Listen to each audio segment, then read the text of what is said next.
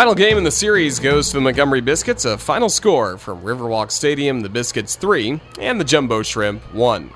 Roger Hoover, glad to welcome you back to Montgomery as we start to take a look back at this ball game with highlights. And the Jumbo Shrimp over the last two nights did some really good work, winning on Monday and Tuesday night to claim a series victory. The Shrimp had also won Saturday's game here in Montgomery. So we knew coming into today that no matter what, the Jumbo Shrimp already had a series win in their back pocket, which is no small feat on the road in the Southern League. So we went into today's ball game with the jumbo shrimp and biscuits starting at 10:38 local time in the morning. A lot of school children on hand here at Riverwalk Stadium, and they saw in the first inning Jacksonville go up against Corey Bird, the left-hander who got the start for the biscuits in what was a full bullpen day. So they didn't have a traditional starter ready to go against Jacksonville, so it was Bird First man up, going the first two innings against the Jumbo Shrimp.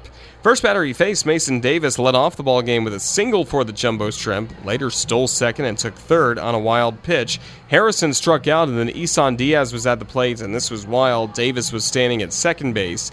Isan Diaz, or excuse me, Davis was already at third when Diaz was at the plate working a full count and he was hit by a pitch. A 90 mile an hour fastball struck Isan Diaz on the top of his batting helmet and he fell down to the ground in obvious pain. And after a brief time just laying on the ground, being attended to by training staff for both teams and also manager Randy Ready. He was able to sit up and eventually able to walk off the field, mostly under his own power. He was escorted back to Jacksonville's clubhouse by the strength coach Julio Diaz, hitting coach Kevin Witt. But again, scary situation for Isan Diaz being hit by a pitch and especially where he was hit on the top of that batting helmet in the first inning, so he had to leave the ball game. After that, Jumbo Shrimp saw Cade Gotta draw a walk. Next batter to the plate was Eric Jagielo, and this would turn out to be the only scoring play of the game for the Jumbo Shrimp, and it didn't even happen with a base hit, but it was Jagielo with the plate with the bases loaded in the first. Bases loaded, the 1 0. Inside, hit Jagielo, and Jacksonville takes a 1 0 lead. Jagielo hit by a pitch with the bases loaded. Mason Davis scores from third, and the Jumbo Shrimp have a 1 0 lead top of the first. At that point, it wasn't looking good for the starting pitcher for the Biscuits. Corey, or excuse me, Kyle Bird is again the hit by a pitch, brought in a run, but also the bases were still loaded for the Jumbo Shrimp with only one out and John Norwood to the plate.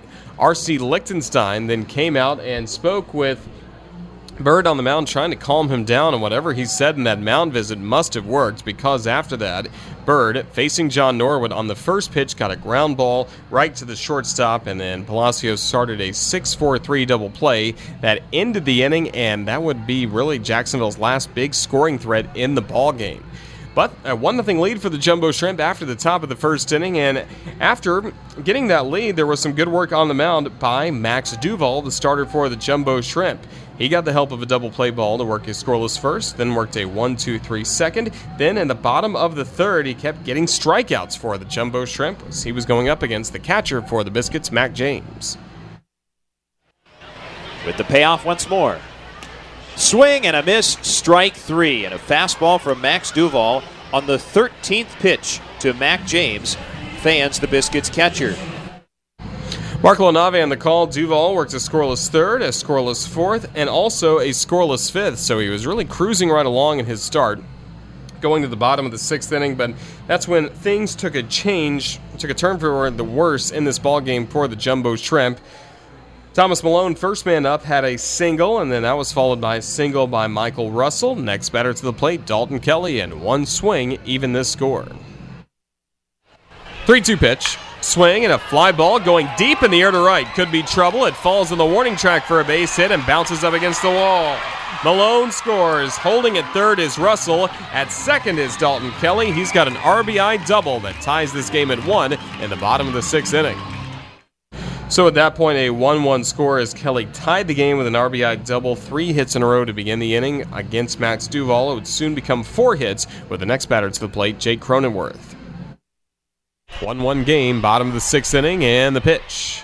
Swing and a liner, shot into right, base hit for Cronenworth. This brings home Russell. It's an RBI single by Jake Cronenworth that has given Montgomery a 2 1 lead, bottom of the sixth inning. So at that point, the Biscuits had the lead. Two batters later, Brandon Lowe would be the last batter that Max Duval faced, and Lowe put the score where it ended up being a final at 3 to 1. Here's a swing and a line drive, dropped into right field for a base hit. Lowe brings home Kelly. He scores on the RBI single by Brandon Lowe. Now the Biscuits grow the lead to 3 to 1, bottom of the sixth inning. That was the last batter that Max Duval faced. Jorgan Cavanerio came in and forced Nathan Lukes to bounce into a double play, and that helped the Jumbo Shrimp limit the damage at that point. And also, Cavanerio worked a scoreless seventh, scoreless eighth on the mound.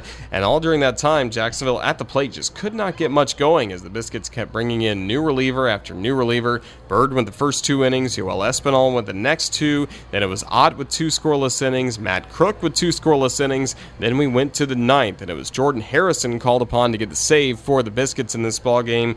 He allowed a one-out single to John Norwood, who would later take second on a ground out by Brian Schales. Schales held hitless in this ball game, and then Jacksonville's last chance at the plate was Skylar Ewing with a runner at second and two gone in the top of the ninth. Here's the 2-2.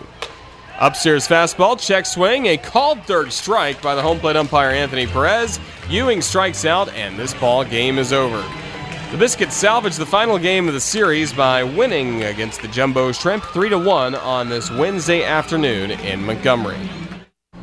Biscuits do win the final game of the series again by the score of 3 to 1 against the Jumbo Shrimp. Jacksonville still wins this series by taking 3 out of 5 games on the road in Montgomery. With the loss, the Jumbo Shrimp now 16 and 23 on the year. With the victory, the Biscuits also have 16 wins. They played one more game than the Shrimp. They have 24 losses. Look at the final box score. Jacksonville the run on four hits, no errors. The Shrimp left seven men on base. Jacksonville was also 0 for 5, hitting with runners in scoring position. Meanwhile, for the Biscuits, Montgomery with three runs, nine hits, one error. The Biscuits left four men on base, and they made it count at the plates. They were 3 for 6, batting with runners in scoring position. The winning pitcher in relief was Travis Ott. He worked a scoreless fifth and sixth inning for Montgomery. He's now one and one in what was a full bullpen day. The Biscuits using five relievers to combine to get this victory. Save collected by Harrison, where they scoreless ninth, and the loss went to Jacksonville's Max Duval, his fifth loss and now seven starts this season. Time of the ball game in Montgomery, two hours and 34 minutes. It was seen in front of 5,007 fans, most of them school children, here at Riverwalk Stadium for this Education Day at Riverwalk Stadium. So the Jumbo Shrimp have now wrapped up their only trip of the year to Montgomery. We will see the Biscuits twice coming up in the second half of the season. Next up for Jacksonville, a trip home to the baseball grounds of Jacksonville, and that will start in just moments. The Jumbo Shrimp will load the Annette bus and head back to the First Coast.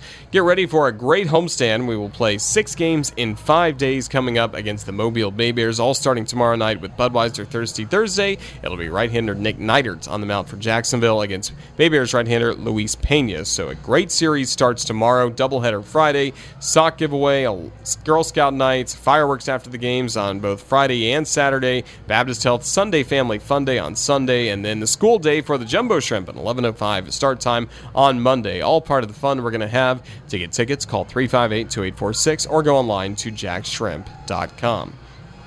Big thank you to our friends of the Montgomery Biscuits for their hospitality and our only trip to Montgomery this year, especially to their radio broadcaster and media relations extraordinaire, Chris Adams Wall. Thanks as well to our crew on the radio. Great job done by Jeannie Verderisi back in our studios, and also my partner in the booth, Marco Lanave, who has just returned from Jacksonville's clubhouse. He'll be along in a moment with our post game show Shrimp Wrap. Stay tuned to hear the latest on the status of Isan Diaz.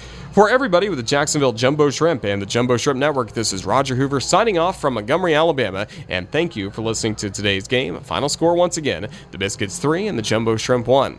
Until tomorrow, when we speak to you from the baseball grounds of Jacksonville, have a safe rest of your Wednesday, and so long, everyone.